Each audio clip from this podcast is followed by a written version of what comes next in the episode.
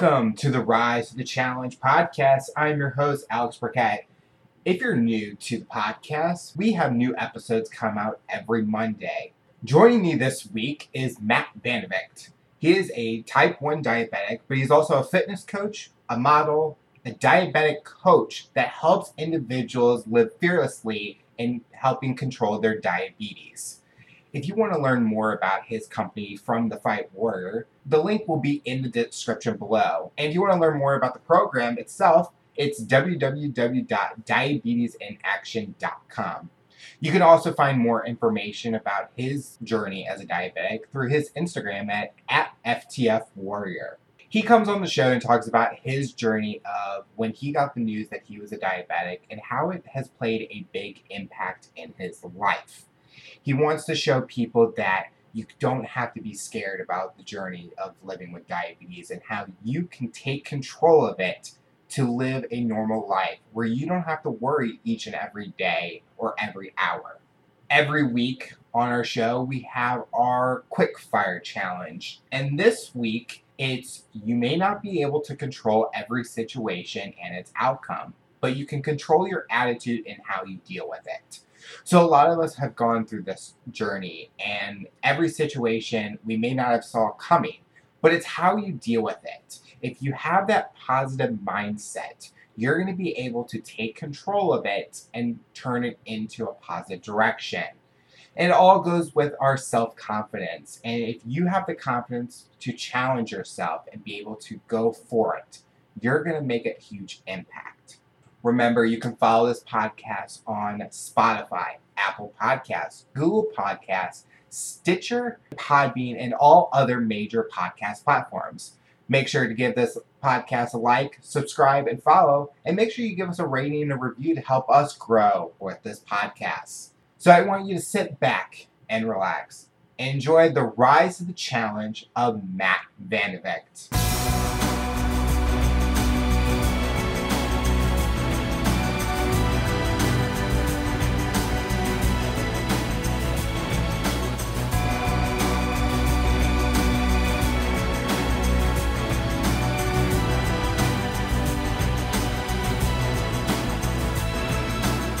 Welcome back to the show. Joining me today, he's a personal trainer, a model, author, entrepreneur, the founder of From the Fight Warrior, and a type 1 diabetic.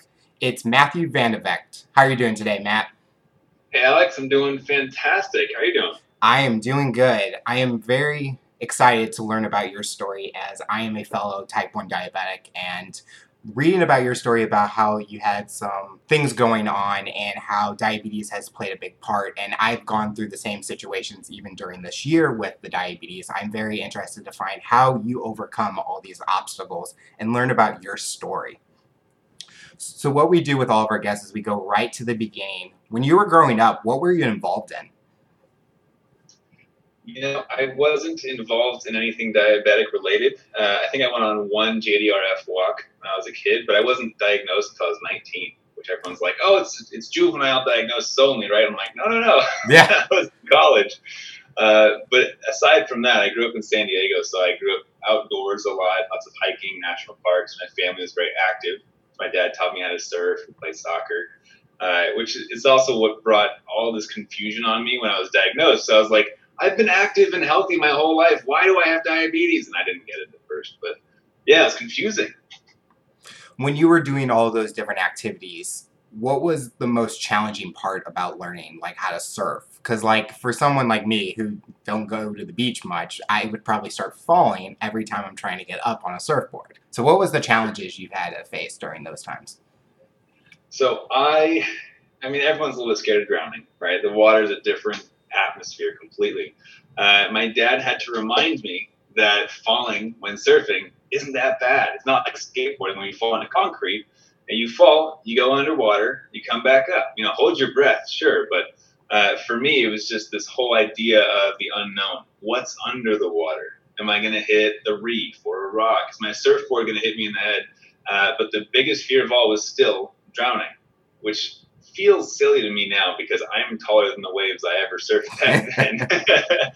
but the fear was still very real. So overcoming that fear realizing that I do keep popping up after I fall and, and submerge underwater, uh, and we get to enjoy the waves as long as we are able to face those fears.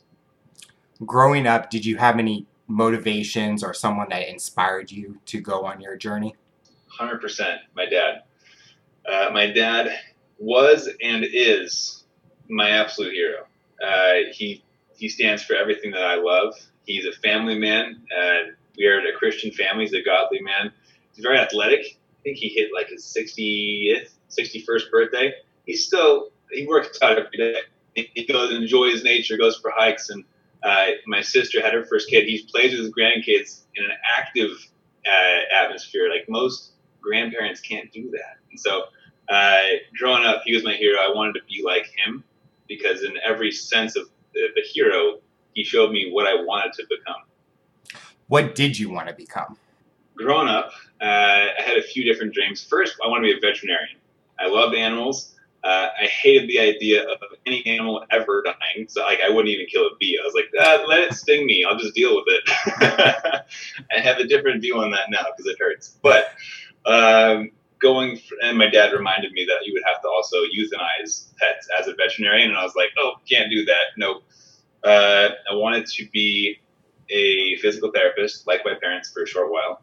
Then realized it's not my calling. Wanted to go into the, the Air Force. I got too tall for that and I wanted to go into the Marines, and I got diabetes, and I was like, crap, okay, I can't do anything military.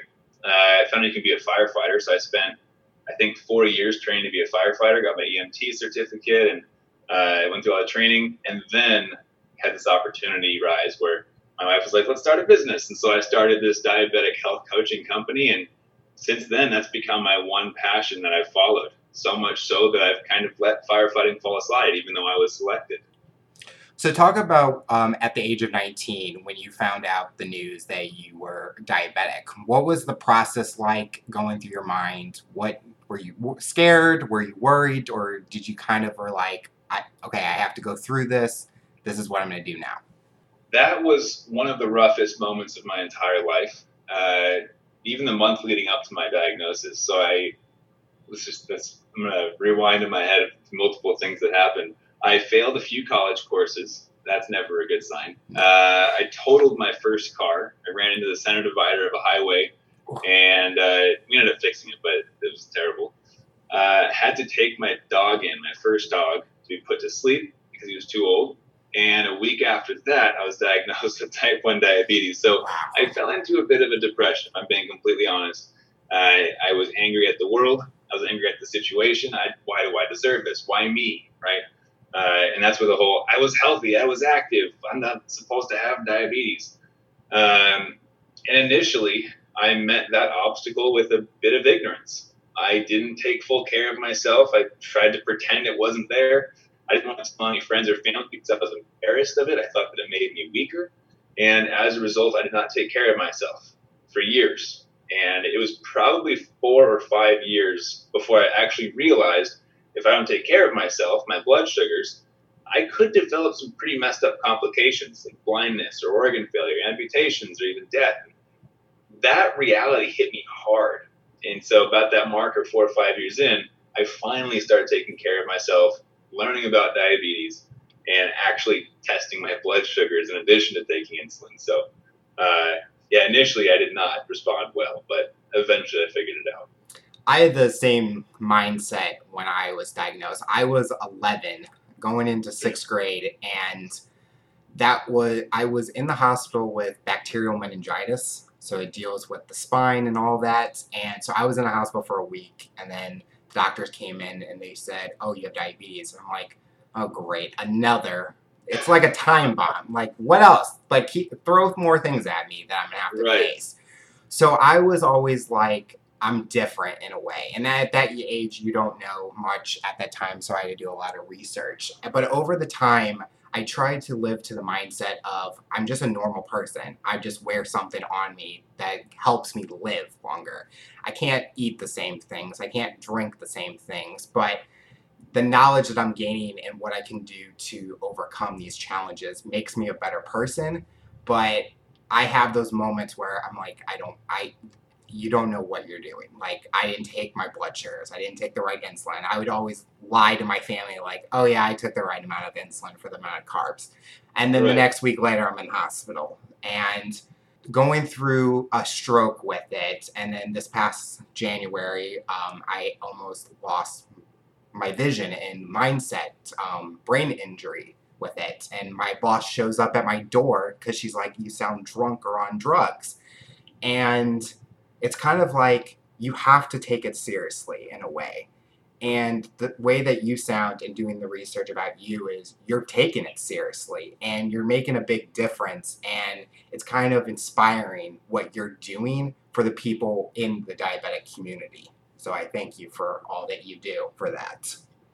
Well, thank you. When you were when you were going through those challenges leading up to it, what was the mindset for yourself? Like when you had when you were dealing with the accident and your dog and the failing the classes, did you have to think I have to turn this around. I got to get back into the mindset of I have to pass these classes. I need to get through college before I can start doing something else. That college is an interesting uh, topic. I did not know fully what I wanted to do. You know, I kept having these opportunities be closed doors, and I'm like, which door is it going to be, right? Um, so college wasn't like the top priority. I, in fact, I didn't go to one of the classes for like two months because I found out that classes were optional. I was like, yeah, right, yeah. um, but as far as mindset goes, I, I will say that now I'm a lot more mentally sound than I used to be. Back then, it was kind of a survival thing. It was like, okay, that sucked. What's next? Ah, this is getting worse. Okay, what's next? Is this going to beat me? Maybe. I don't know. Hopefully not. Uh, and so it was a matter of just pushing through because I knew that there was no other option versus seeing these obstacles as opportunities, right? Where we can grow stronger through adversity, but kind of have to be aware of that opportunity in order to grow stronger, which I am now. But back then, I was just trying to survive. So during college, did you take any opportunities while you were there outside of schooling that you were proud of or you succeeded at? Yeah, uh, in college, I spent some time. Actually, my first semester, I set foot on the campus and I joined a Christian fraternity. Uh, that was pretty cool. Didn't know it then, but I ended up meeting my wife. Uh, in the Christian sorority. We had events that crossed over quite a bit. Uh, but my second year, I joined the rowing team, and I didn't know what crew was. On the West Coast, it's like not a thing. I hear on the East Coast, it's quite popular, but uh, I guess the coach saw me as a tall, athletic-looking dude and was like, "Hey, you're tall. You want to be on the rowing team?" and he recruited me in that sense. So I joined the rowing team, fell in love with it. Um, there's actually another type 1 diabetic on the team as well, and he kind of helped me enter that diagnosis and showed me that life doesn't have to stop. In fact, there's a few times where we had to get up at 4 a.m. for practice. Not cool, first of all. But I would text in. I'd be like, hey guys, can't make it. My blood sugar sucks. And he'd be like, just eat some sugar and get over here. And I'm like, uh, but in reality, I was being lazy. I was sleeping in. but he was like, that's not the excuse. You can't use that. You just bring a juice box and let's go. So it was nice having that encouragement, that person I could look up to with type 1 to realize that diabetes doesn't have to hold you back. But uh, as far as something I'm proud of, being on a collegiate sports team, that was quite the experience. Working out every day, 5 a.m. to 7 a.m. and 5 p.m. to 7 p.m., just nonstop. And uh, it really pushed me to my absolute limits uh, as far as physical fitness goes. It, it made it difficult to study, of course, because I Christian fraternity and I was on the executive council and then the, the sports team. And then when should you study? I don't know. but it was a good experience for sure. Do you still like after college still have that feeling like I want to get in a boat, I want to row, kayak or something like that? Man, I I love it. Uh, every once in a while, because my family's in San Diego, so kayaking is like it's a thing that happens every once in a while. I love that feeling, being in the water. I'm a water rat. I grew up surfing and swimming and all of that. But with rowing, I mean, you can do sculling, which is one person, two oars, but it's expensive. and so uh, to hop in an eight person boat, you need seven other people. And so I've actually only been able to do it one other time, and it was an alumni race that I drove back to San Diego for. So I miss it for sure. uh, but unfortunately, it's not an opportunity that I have direct access to right now, especially so far away from water. Mhm. So after college, what what was the next path for you? So after college, uh, I guess I never really got there because I took off before I graduated. Uh, I had an opportunity that I was offered in my last year of college, and I took it. And that was at one of my rowing events. Uh, some like a modeling agency came through because they're like, "Oh, fit guys in San Diego. We'll find some models here." Sure enough, uh, they told me if I wanted to fly out to New York and do a photo shoot, they'd pay for everything and pay me on top of that. And I was like, "I'm gonna get paid to travel." That sounds like the life right there. I know. I was like, how could I say no to this? Yeah, college, we're out. Let's go. so I took off, and for uh, like three or four years, I was just traveling around. Lived in New York for a while, in Europe, and uh, I pretended that I was going to finish college. I, I enrolled in an online university. I was going to do everything, and it it never happened. I still haven't graduated. Uh, I completed a lot of my courses online, but got to a place after starting this business where I was like, honestly, I, I know everything that I need to know for running this business. I've, you know, put myself through a lot of courses and classes for fun because now I know what I'm passionate about.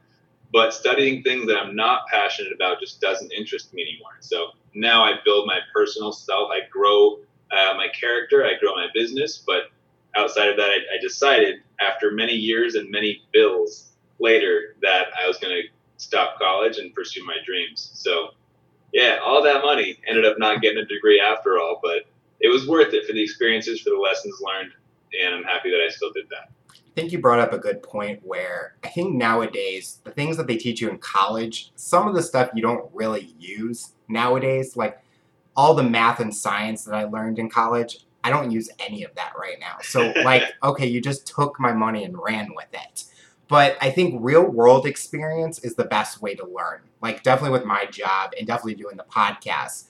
I've had a, no one taught me how to do it in college. I had to do the research, learn from colleagues, and do all that. And I think I've grown as a business person in that way. And I think that's the best experience. And you're learning how to run a business by the experiences and the trial and errors that you're going through. Would you say it's better that people do that real world experience if they need to instead of worrying about going to college? I mean, I think that there's definitely pros and cons. There are certain jobs, like my wife, she did finish college, which at, at first I was embarrassed by. I was like, let's be real. My wife graduated college and I didn't. Am I just a loser? uh, she went on to get her master's, which tripled that feeling. Like, oh, she has her master's. Fantastic. I have a high school degree. Uh, but it's necessary for her. She's an occupational therapist. They require licensure, so it's necessary for her to go and get all that education so that she can give medical advice, right?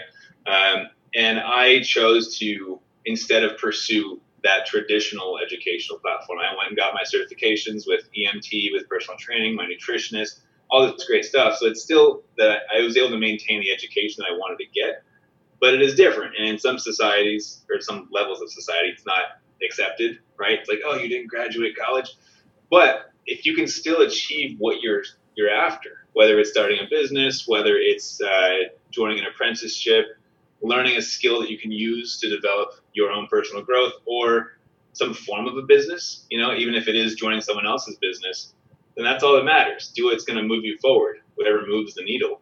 And you mentioned something like you don't use math and science anymore. I saw this fantastic quote online. It was like, "Oh, our teachers in elementary school tell us you're never going to carry a calculator around all day." But then we got these things Yeah. right here. got our cell phones, and it's got Google, it's got phone, it's got everything you'll ever need. Uh, and then someone else mentioned how in school we're taught that searching for the answer is cheating, but then in real life, searching for the answer is doing your research. Yeah. It's like, wait a second, it's what's the difference, you know? And uh, you're taught that if you Google something and find the answer, you're rewarded for it in the real world. Yet we're cheaters if we do that in college. So uh, just something interesting, different perspectives of the same outcome. There's always an app for everything. Anything Yeah, you right. need, there's an app for it. But that that's a good point. Like, I think when they teach you like cursive in elementary school. It's like, okay, I use it for my signature, but that's about say that's about it. I'm like, I think my parents, they were the ones using cursive all the time, but my mom was a teacher, so she was like, okay, you got to learn this. I'm like, nope, nope, nope. I only need it for the important documents I need to fill out. So, talk about um, starting your business. Where did you get the concept from? What was the mission, and why did you want to start it? So initially, it was supplemental income. It's like, all right, I have this ability to help people, and I should use that to make myself more money so I can therefore support my family down the road.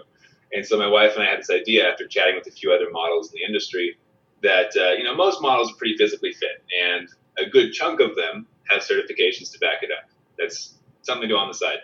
And so I chatted with a friend of mine who was a trainer, and I was like, "Oh, you do everything virtually? That's fascinating." So he has clients all over the world, and he makes meal plans and workout plans for them every month. I thought, okay, I can do that. So I went out and got certified. I was like, let's go. So we built that initially around let's just do workout plans and meal plans for friends, family, and then build clientele through that and testimonials. Um, from there, realized that my wife and I both have autoimmune diseases. I was like, wait a second. What if we just help people with autoimmune diseases? This is a whole new niche that could work out for us, and we could help this very special community to us.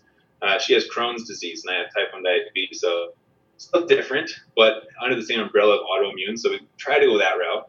Realized quickly that neither of us knew a ton about Crohn's disease. So we're like, okay, maybe just diabetics. uh, did type 1, type 2, LADA, all the different types of diabetes, yeah, gestational prediabetes. I'm like, okay, let's just do this big umbrella about diabetics. Let's train them. Two years later, was like, no, I'm a type 1. I know type 1 diabetes inside and out.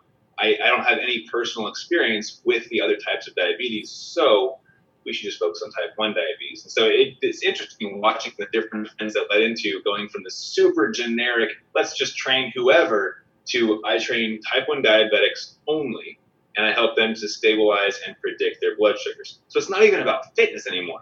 It's about how fitness affects blood sugars.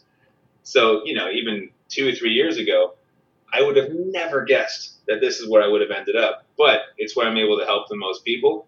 And now it's less about making money and more about making an impact. And uh, I've become a speaker as a result. And it's just, it fills me with so much joy to see and hear from people that I've been able to impact, that I've been blessed with to do that. And that their lives are forever changed because of one talk that I gave. That's all it took. And I think so many people don't realize that even a smile or a hug or uh, you look beautiful today, something very simple can change a trajectory of someone's day or even their life. And uh, we all hold that power within us, which is incredible.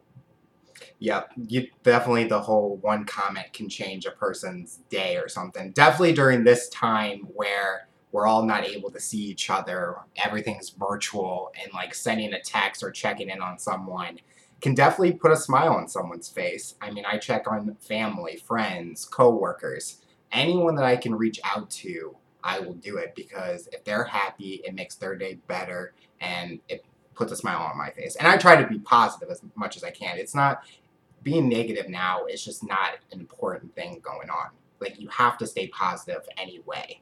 And definitely hearing that your speak or your uh, being a speaker and how you made an impact, it's definitely motivating for people to want to listen to what you have to say. With your business, and there's a lot of fitness programs and people that help with meal plans. Being that you are a type 1 diabetic, does that give you an advantage to be able to connect with another individual that does have type 1 diabetes?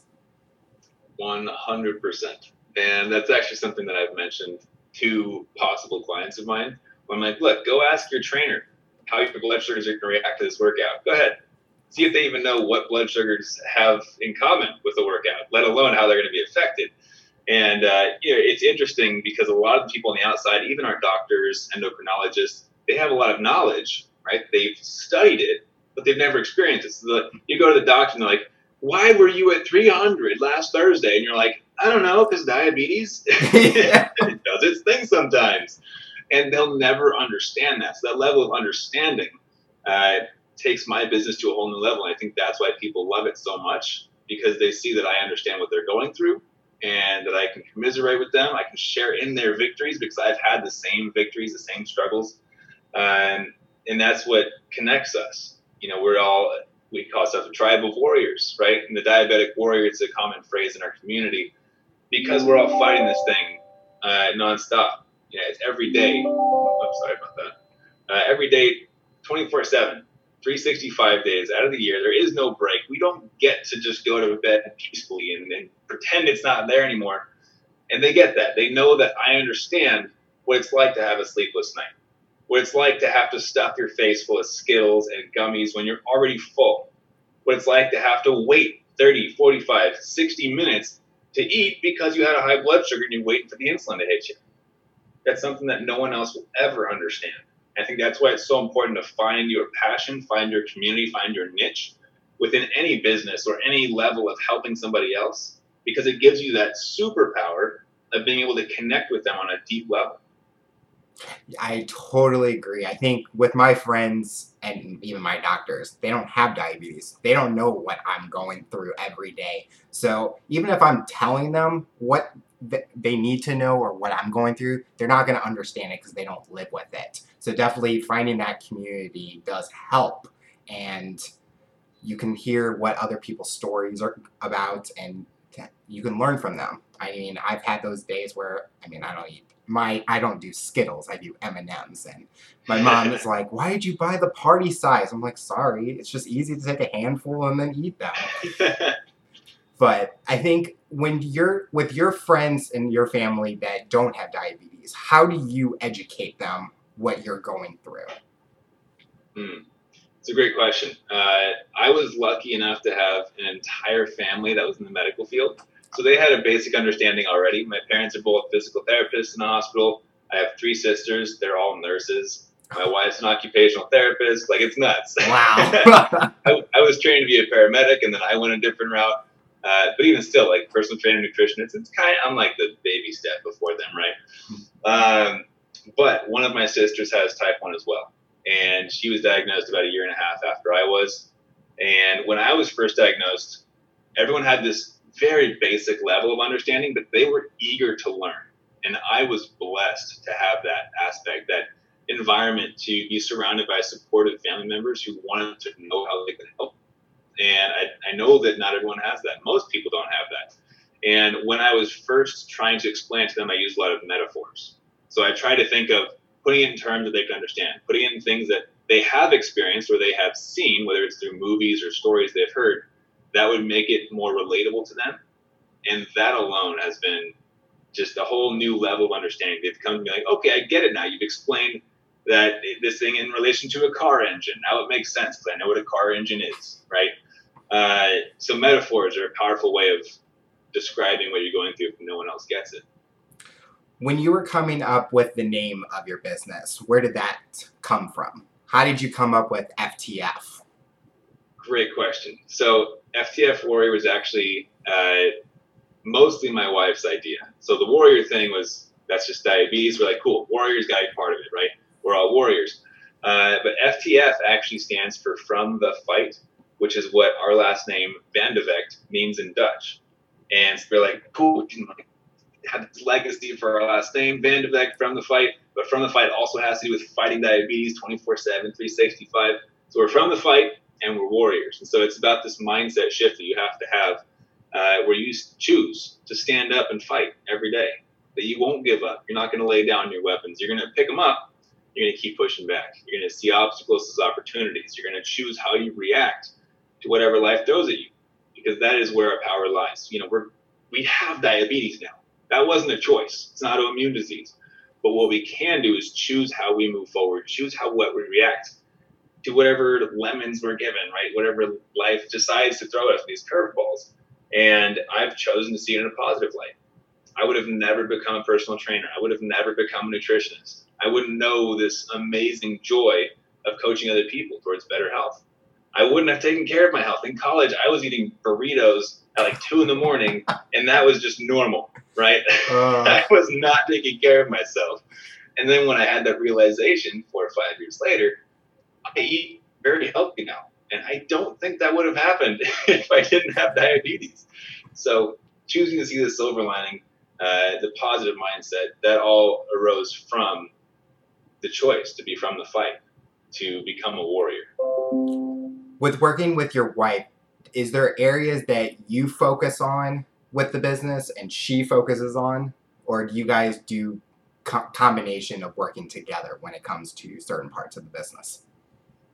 Yeah, so we split uh, as far as responsibilities go. So in the beginning, I was still modeling. We started the business right before we left to live in Europe. And in Europe, I was just on the train all day, going to castings, auditions, and jobs. And she had nothing to do. She quit her job so she could move to Europe with me.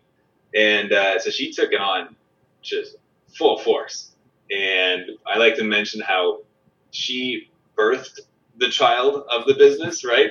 And then I was like the upbringer because uh, as soon as we got back from Europe, she had to go to grad school six months later. And so once that started, she couldn't do anything.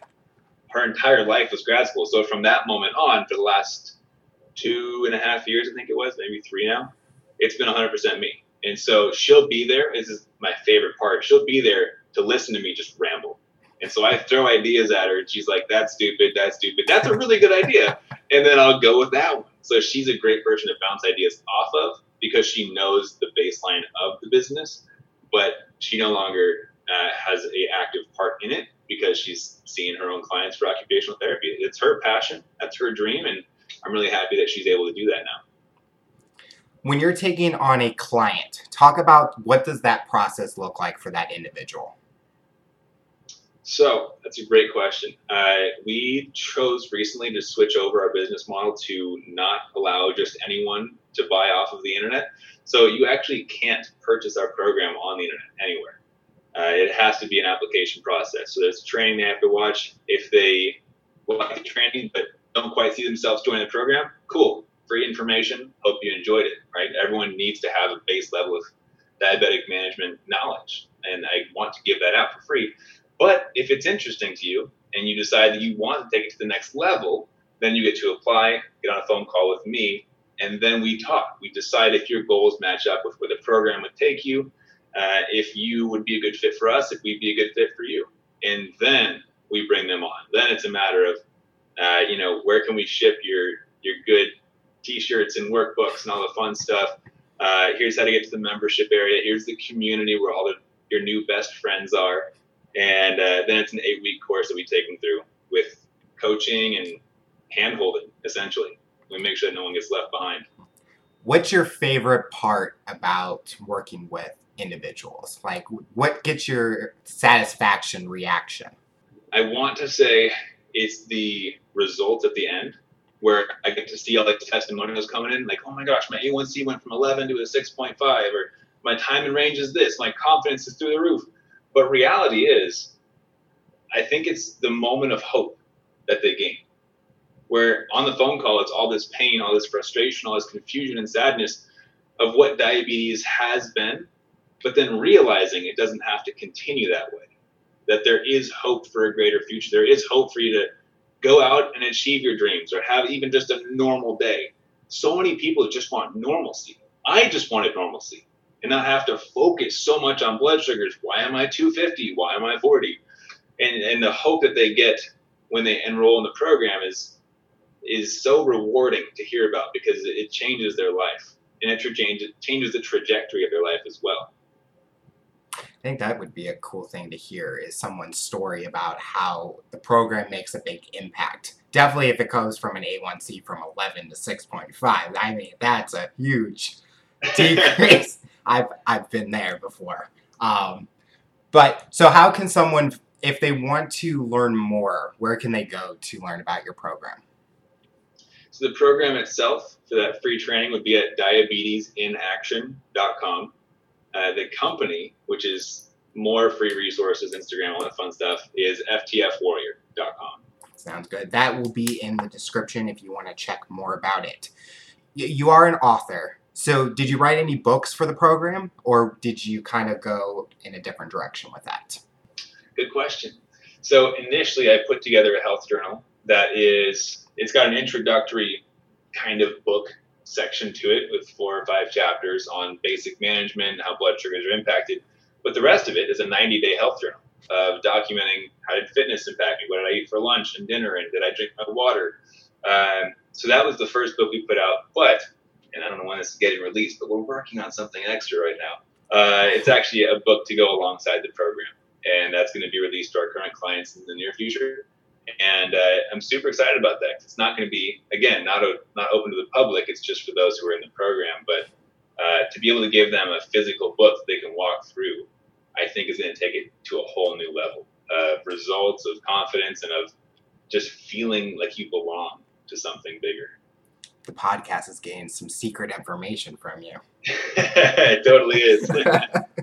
So I did I, with all my guests. I like to do a little research on them, and I found that you actually do your own podcasts called "Pardon My Pancreas," which I actually listened to a few episodes because I'm one of those people that I love learning about new things, different things that I don't know, and that's what I enjoy about doing this podcast is I'm learning every day. I learn something new about myself, and especially with you being a diabetic, I can definitely learn a lot. So, talk about starting that podcast and what are you trying to bring to the public about that? So that was uh, good job. Good job researching. I try. oh man, yeah, that podcast was a fun one to start up. I actually wasn't planning on it, and um, uh, a guy in the space that I had become friends with through a, a, an organization called Beyond Type One. I don't know if you're familiar with them, but uh, we were at one of their diabetic meetups, and he approached me and was like, "Hey man, I know that we don't know each other like that well, but we're kind of friends would you want to like co-host a podcast and put it on your website? And I was like, what? He's like, yeah, I don't know. I just, I think it would be fun to make a podcast. And I know that you've got this big following. Like, what if we just did it together? I'll do all the work. And I was like, well, okay, like that could be actually fun. And uh, that was a year and a half ago. And we started it at the start of the new year, said, all right, we're going to launch this thing again, my wife, she came up with the podcast name. She's really good at naming stuff. She's named, I think, all of our programs too. she needs to like write a book about all this, like how to come up with a good creative name. I did like the title of the podcast because it kind it fits. It it obviously fits with the subject you're talking about. Yeah, right. Diabetes and the lack of pancreas. Yeah. uh, which would be hilarious if my quote unquote pancreas started beeping right now. Like, oh, pardon my pancreas. Oh my god, but yeah, that's all it was. And it turned out to be this fun place to interview other diabetic influencers and hear their stories, but then also to share the knowledge that I've gained over the years. And unfortunately, well, I say unfortunately, but it is for a good reason. My co-host ended up leaving the podcast a couple months ago because he's got some really exciting stuff that he's moving towards. So he's shifting gears and finding his passion in life now. But uh, that's enabled me to step up, and now it's a show that I run by myself, and it's a ton of fun. I love podcasts.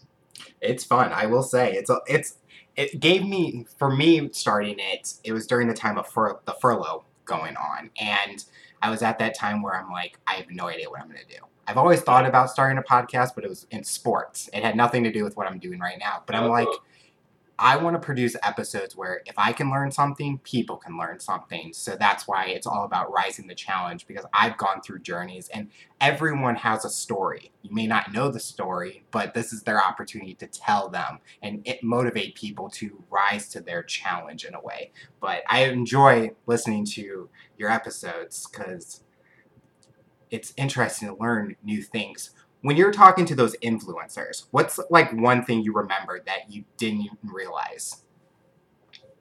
As far as like with diabetes management? Or something that they've done that you thought, wow, this is a good idea. Hmm. As far as a good idea goes, it's a tricky one. I know that there were a few times where I was shocked by things I never even considered before. Like I, I uh, interviewed this woman influencer and we talked about pregnancy and type 1 diabetes. I had no idea how complicated it was to have a baby on top of just normal pregnancy, but like with diabetes. Talking about how insulin sensitivity changes every couple months, and there's massive changes in hormones that affect your blood sugars. And I was like, wow, I thought diabetes was hard enough just in general. And now add something else to it. like this whole new puzzle to solve. uh, so that was nuts. But um, I interviewed a buddy of mine, Rob Howe, who's got his own diabetic podcast as well. Um, and he chatted about how he was going into the, the realm of professional basketball. And he, as a diabetic, would see a rise in blood sugars before games, before practices, because he would get really hyped up and really stressed out uh, or excited, either way, because that can impact blood sugars. And so as a result, he had to change his pregame routine completely to being really relaxing. So he used to listen to like hardcore hip hop and rap and get really pumped up for it. And it turned into like cellos and piano, oh. and he had like calmly enter the game. Otherwise, he'd be at 400. Oh, like, wow, that's interesting. I don't think I could do that. I can't listen to cello music and all that. I'm like, maybe not the hardcore rock music, but Right. I can't do that for me. Going to for you uh, when you're doing fitness, what does it look like for you? Like, are you a person that checks your blood sugar before, during, after, or how does that look for you? So I I do check it throughout, but it's a bit more relaxed. So there was a point in my life where I had this really crazy event over in Europe. Thought I was going to die. Came back. I became obsessed with blood sugars, where I was checking it every five minutes. It was ridiculous, uh, an unhealthy obsession. So now I have set parameters. I set rules for myself where I can't check it as often as I want to, and it's led me into a, a more healthy checking schedule. Plus, I have a CGM now, a constant glucose monitor, so that way I can just flip open my phone and it's a lot easier than poking fingers all day, right? Yep. Uh, but because I can check my phone, I do check beginning, sometimes in the middle, and then at the end again, just to kind of see what's going on. That way, if I have to take any any strategies, any measures like eating sugar or taking extra insulin, I can do so before it's too late, right? Before it completely interrupts the workout. So um, this is actually something that I coach on in my program is how different exercises impact you. Can use this to advantage.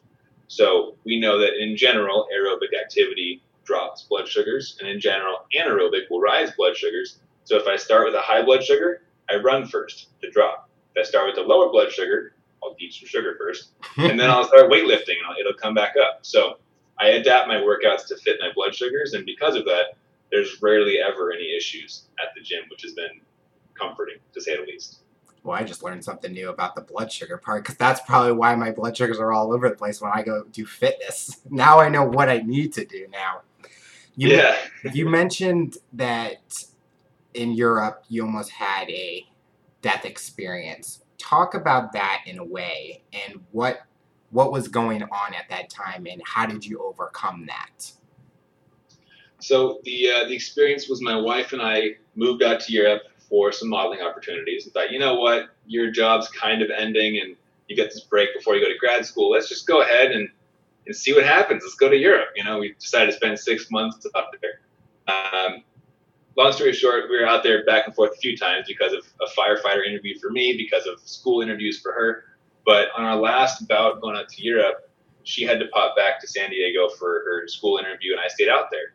While I was out there, my blood sugars were not cooperating. They were being just annoying as heck. High, high, high for a week straight. I got some new insulin in Paris, and apparently it was of a different concentration because that night uh, I tanked really hard, really fast, Oh. and no matter how much food I ate, it didn't seem to help.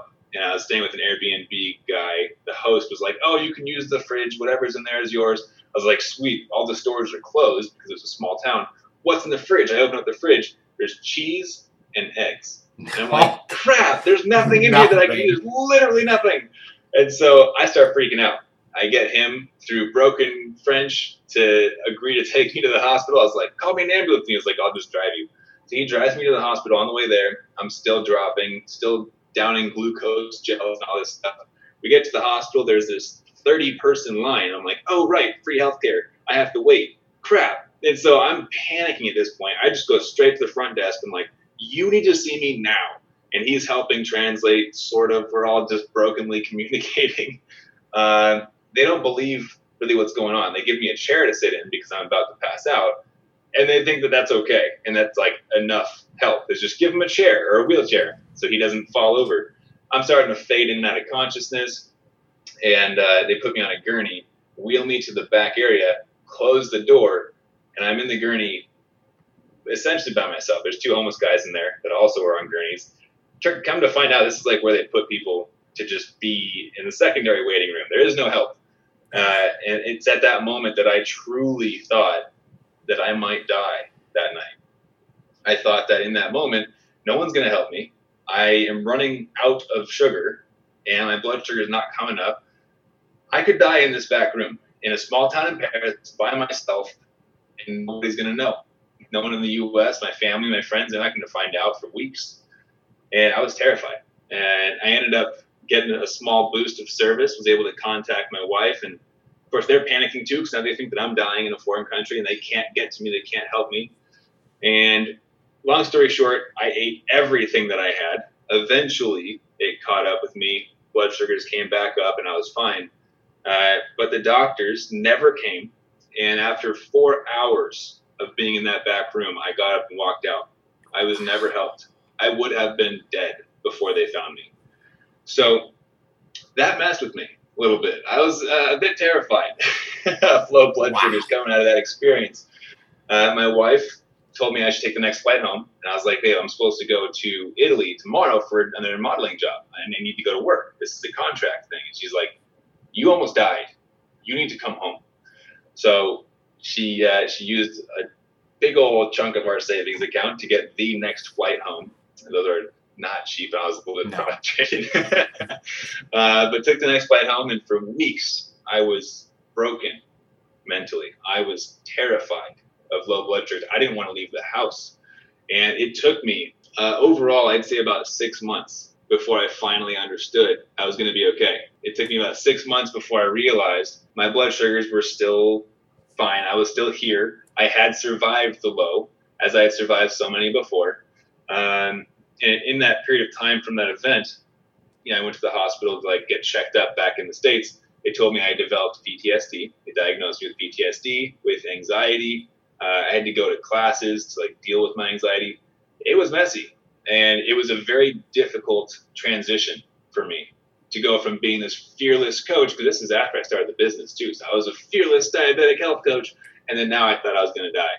So dealing with that depression, mental health struggles, and having to start over essentially, ground zero for my mindset, rebuild the foundations of Matt, you're going to be okay, uh, into Matt, you need to get back out there, and eventually into Matt, you need to face your fears head on.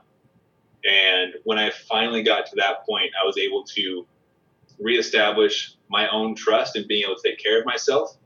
And I'd say, yeah, about six months later, I was able to finally get back out there, go to my normal routines, enjoy time with family. And it's been a healing process over the last two years where, you know, every month I keep getting incrementally better. And uh, I'm at a place now where it's, I'd say 98%. I still have those little little fears that pop up, the small voices in my head of like, don't freak out, right? But um, it's a process. The mind is a fragile thing, but if you work at it daily, the mind can be your most powerful asset. I think definitely it for us, it's a mental thing. It's like a mental game for us. Like when anything that goes wrong with blood sugars or uh, symptoms and stuff, the first thing we think is uh, what the worst that's going to happen from it. And I know from my experience, low blood sugars knock the wind out of me. I mean, there's been times where I'm on the second floor and I have a blood sugar of 30 and I'm walking down the steps normal, but my family is freaking out thinking I'm going to fall down the steps. But it's one of those things that it's like a mental thing. Like our body is used to it, but it's how we're able to adapt to it and overcome those things. And like you said, that each day you're getting better and better. And it shows that we learn from situations, but we always look at what's positive and what we can do to get better each and every day. So, wow, that's a. I'm glad everything is better for you because I would probably been the same way, freaking out and calling my parents or family, and they would be like getting on the next flight over to another country if they could. So, what does the future look like for you, personally and professionally? Hmm, the future. It's a fun thing to think about, right? I mean, it could uh, be anything. Possibilities are endless. Yeah. Right. So, as far as personal, um, I mean, yeah, real personal, real vulnerable. My goal is to have a family in the near future. Uh, my wife and I. Who knows what it looks like or when it's going to happen, but that is part of our goal. My second favorite thing to do with my spare time would be to grow personally. You know, build my character, read books, try to build my mindset to be stronger. Uh, and I really enjoyed that. But first and foremost, I love being outside in nature, and I do not do enough of that as a business owner, but I would say more so business operator. um, I spend all of my time on the business seven days a week. So my goal is to get to a place where I can step outside, go for a hike, go surfing, enjoy life before it passes me by. Uh, now, on a business front, my goal is to reach even more people I've ever had the, the potential to reach. And that's part of the reason why I got into speaking is because I realized I can impact so many more lives from stage than I can on some Instagram live, right? I have a more direct connection when it's in person. And so uh, my goal is to develop my speaking skills and to use that to help people. So that is my, my nearest goal is to improve my speaking abilities so that I can improve others' lives. For someone living with diabetes, what tips or advice would you give them to challenge themselves and not live in fear every day with it? Mm. To challenge themselves. I think that uh, it's important for those living with diabetes, especially, to document and analyze. Now, most people, when they hear that, they're like, that's boring as heck. that sounds like schoolwork. I don't want to do that. But here's the thing when you document, like we were talking about documenting blood sugars, right? It's in a three day pattern. You don't have to document for years on end. If you can document for three days in a row, you have the possibility to analyze and find patterns. And this is why the book that I wrote is called Trending. The Trending Health Show because we find trends and patterns in our blood sugars. If we can find trends, we can determine our action steps. So, for example, if I find a trend of I go into a high blood sugar every morning after breakfast, there's a good chance I need to change my breakfast or my insulin dosing surrounding that time period. All of a sudden, it's less of a mystery. All of a sudden, I know what my next steps are, and that's going to help you automate your blood sugars, which ultimately leads to a better quality of life and a healthier life at that. So, uh, as boring as it sounds, that is largely how my own diabetes success has grown is to document and analyze, but in small chunks so you don't get burned out. You're definitely correct with that because every time I go to the doctors, they're always like, What do you think you need to change? Because I'm the one living with it and I'm right. the one doing the daily process. And the doctors wanting to hear my thoughts. And most of the time, when I do come up with the new situation, it ends up working. And I just think, I'm like, uh, do I need to go to a doctor? Can I just do it myself now? But no, I, I don't trust myself that much. But it, it's kind of, you're right with the whole documenting because if you can see it and visualize what's going on, you probably know what changes are needed to make. Like you said, if you're eating breakfast all the time, your blood sugar is going up, you got to probably change your breakfast. So, mm-hmm. documenting, I'm going to add that to my list of things I need to do more for someone getting into the business you're in, what tips or advice would you give them to starting their business? Oh man, okay. Learn from my mistakes. Don't try to serve every human in the entire world. Uh, niche down, but niche to a place where you are passionate about it. Because if you're not passionate about it, you will get burnt out. It does not matter how much money you make. If you don't love what you do, it's going to be a chore and you will fail. You will give up. And if you don't, you're going to be miserable. So finding a passion uh, and a group of people that you can serve ultimately will lead you to push on through the hard times because there are so many hard times. Yep. Business does not come easy. It has been a long road, long journey, countless hours that I have never paid myself for because the business didn't do that great off in the beginning right? It takes a long time to build that up. So if I wasn't passionate about this, I would have given up a long time ago, like I did on the three other businesses that I tried to start. I can tell you from experience, the businesses that I didn't care about and I just wanted to make money with, they died within a year each time. So yeah, the, the passion will take you further than anything else will. And especially if it's a passion surrounding service of helping others. Because I know my services help people, and then if I stop serving, I am doing them a disservice by by discontinuing my my services. So uh, having that to drive me in addition to wanting to thrive as a business is going to push me so much further than just the love of money ever would. The final question I have to ask you is for someone that's listening to this interview, what tips or advice would you give them to rise to their challenge to overcome obstacles and accomplish their goals? Mm. I would say you should read the book "The Obstacle Is the Way by Ryan Holiday. It's a fantastic book that teaches us that obstacles are not an end point, but rather a growth opportunity. And then I would challenge you to think over a quote from Viktor Frankl, who was a Holocaust survivor. One of my favorite quotes in the world. He says that when we are unable to change a situation, we are challenged to change ourselves. In other words, you control how you react to whatever life throws you. You can react negatively or you can react positively. He was a Holocaust survivor, and he said that. He said it's about how I react to being in a concentration camp. Holy cow. So if he can get through that with a positive mindset, positive outlook, something like type 1 diabetes, pretty sure I can do that too.